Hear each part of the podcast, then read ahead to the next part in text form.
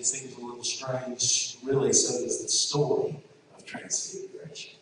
Uh, this time from Mark's Gospel, the ninth chapter. And this is a very long text, so listen carefully. Six days later, Jesus took with him Peter and James and John and led them up to a mountain high apart by themselves. And he was transfigured there before them, and his clothes became dazzlingly white, such as no one on earth could bleach them. And there appeared to them Elijah and Moses who were talking with Jesus. And then Peter said to Jesus, Rabbi, it's good for us to be here. Let us make three dwellings one for you, one for Moses, one for Elijah. He did not know what to say, for he was terrified. And then a cloud overshadowed them, and from the cloud there came a voice This is my Son, the beloved. Listen to him. And suddenly they looked around and they saw no one anymore but only Jesus. And as they were coming down from the mountain, he ordered them to tell no one what they had seen until after the Son of Man had risen from the dead. And when they came to the disciples, they saw a great crowd around them, some scribes arguing with them. And when the whole crowd saw him, they immediately were overcome with awe, and they ran forward to meet him. And he asked, What are you arguing about? And someone from the crowd answered him, Teacher, I brought you my son. He has a spirit that makes him unable to speak. And whenever it seizes him, it dashes him down, and he foams and grinds his teeth and becomes rigid. And I asked your disciples to cast it out, but they could not do so. And he answered them, You faithful generation, how much longer must I be with you? How much longer must I put up with you? Bring him to me.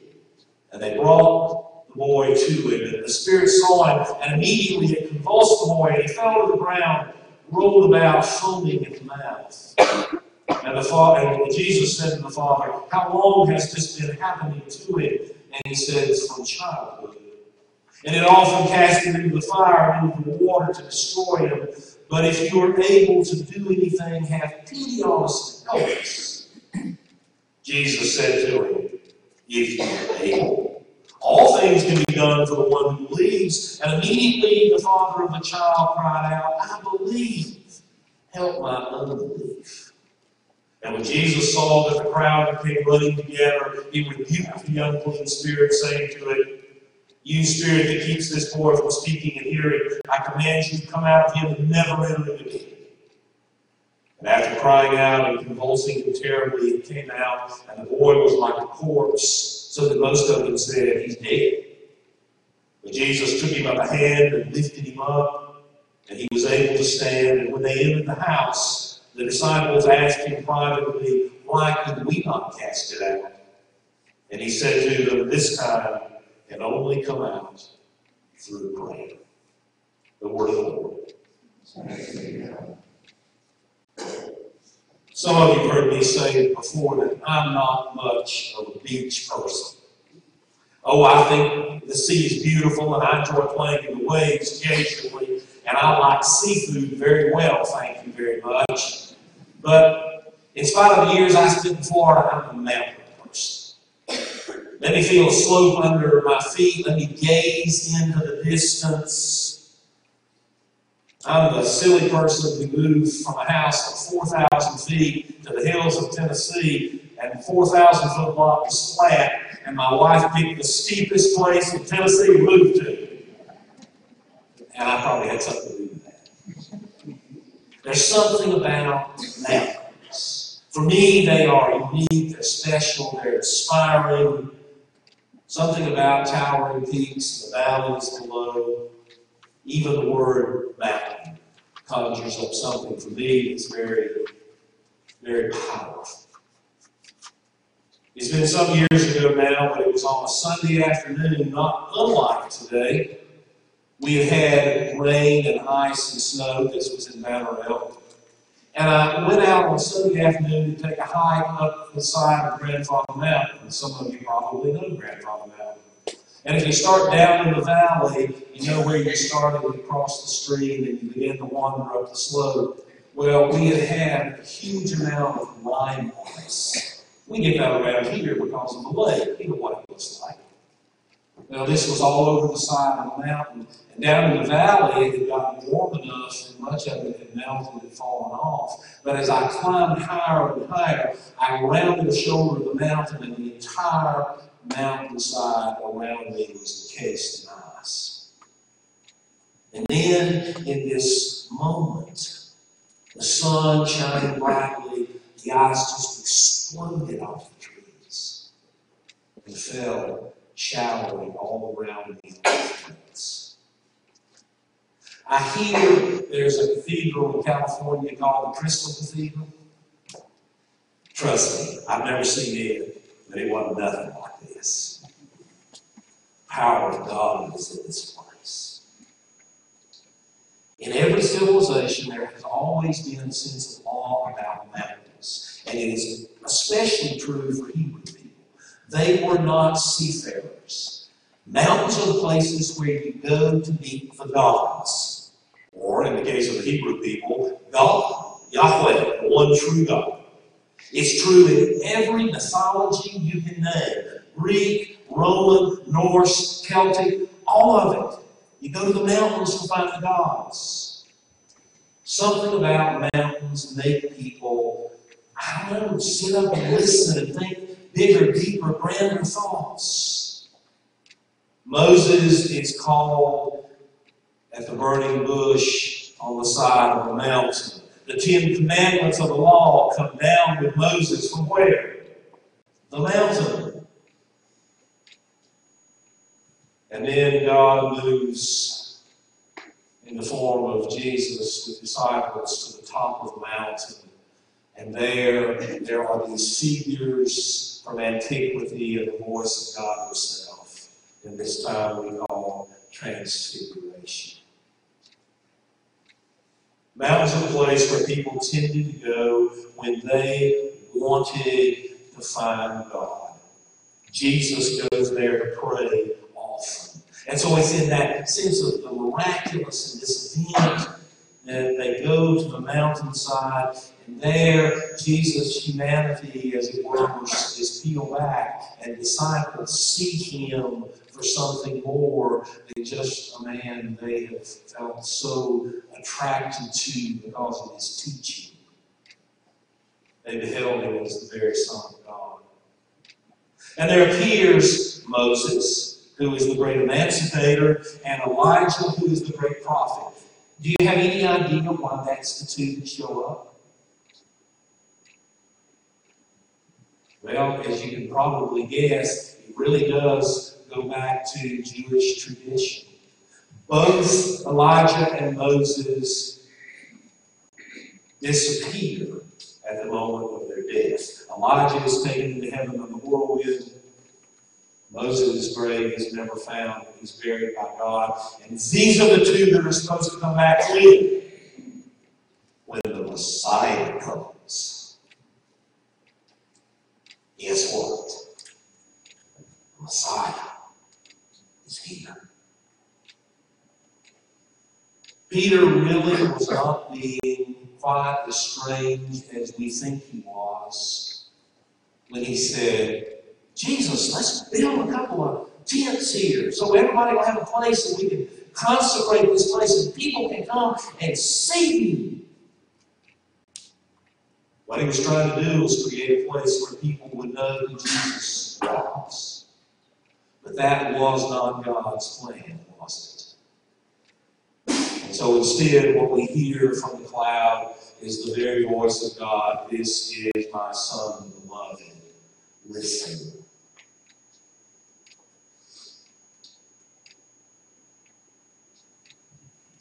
You ever had a mountaintop experience?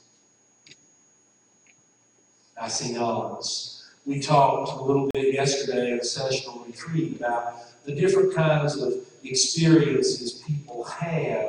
And they're as varied as the individual. Those times when something happens that's different. A moment when you know that God is in that moment and it changes things. Mountaintop experiences may not be quite this one for us, but they're not uncommon either. One of the things we know is that Jesus goes away to the mountainside, sometimes with disciples, sometimes alone. But he goes because, at least in part, he feels as we feel the sheer exhaustion of trying to do ministry every day. The tiresome labor of compassion, and there are times when you have to get away, you have to find that face and that voice of God, when you have to be inspired.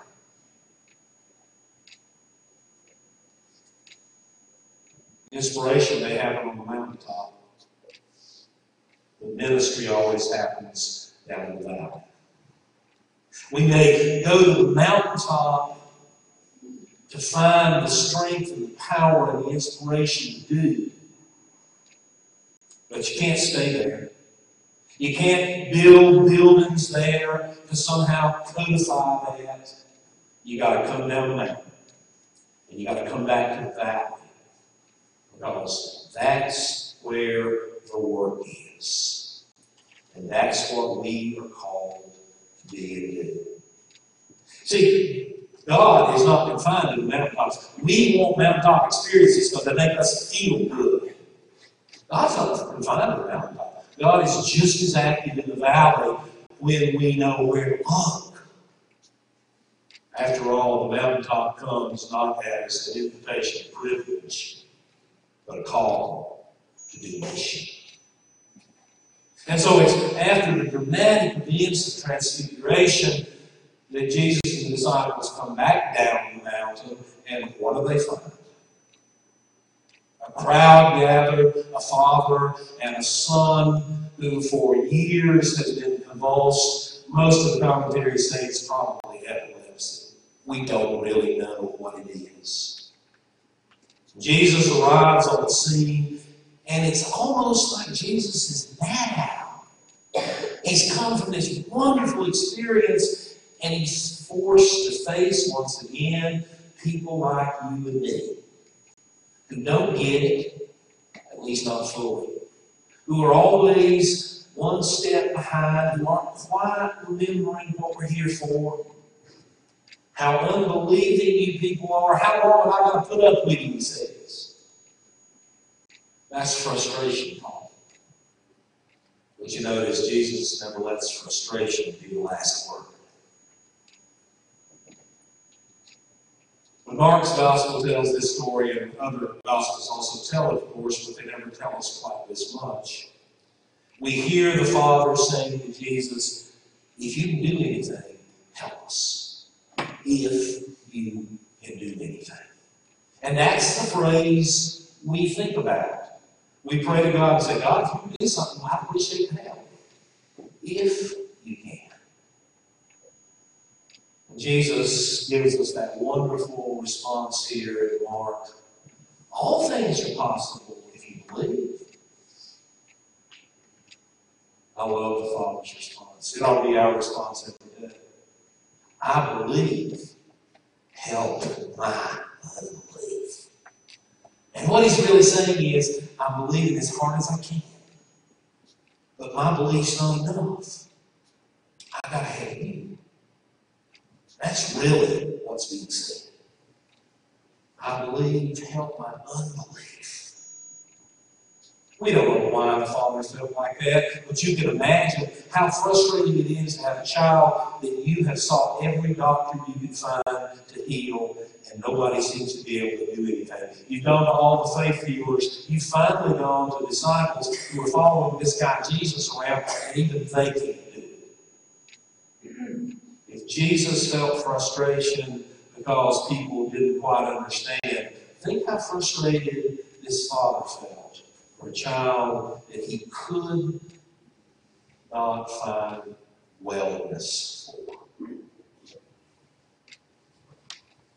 But of course, we know how Jesus responds. There's no interrogation of the dad any further. There's no condemnation.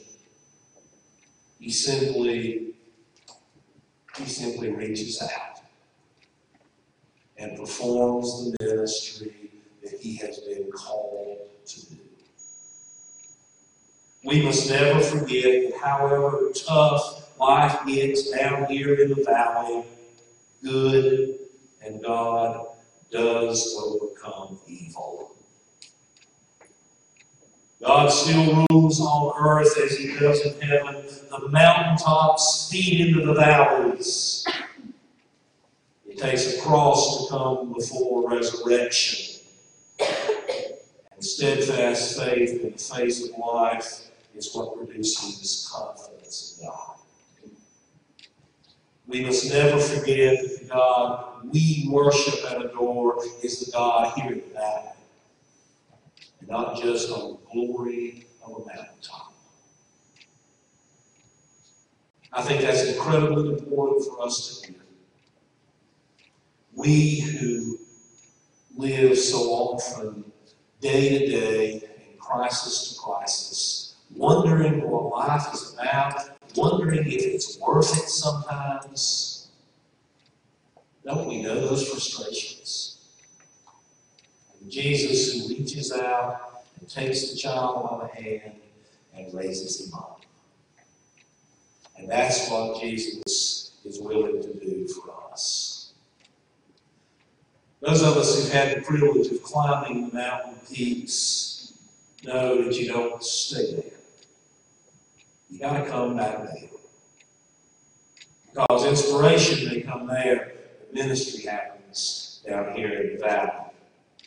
For those who are downcast and downtrodden. And that really is our experience. That's really, I think, what transfiguration is meant to tell us. Yes, it's about the glory of Jesus, but it also tells us there's labor beyond the glory.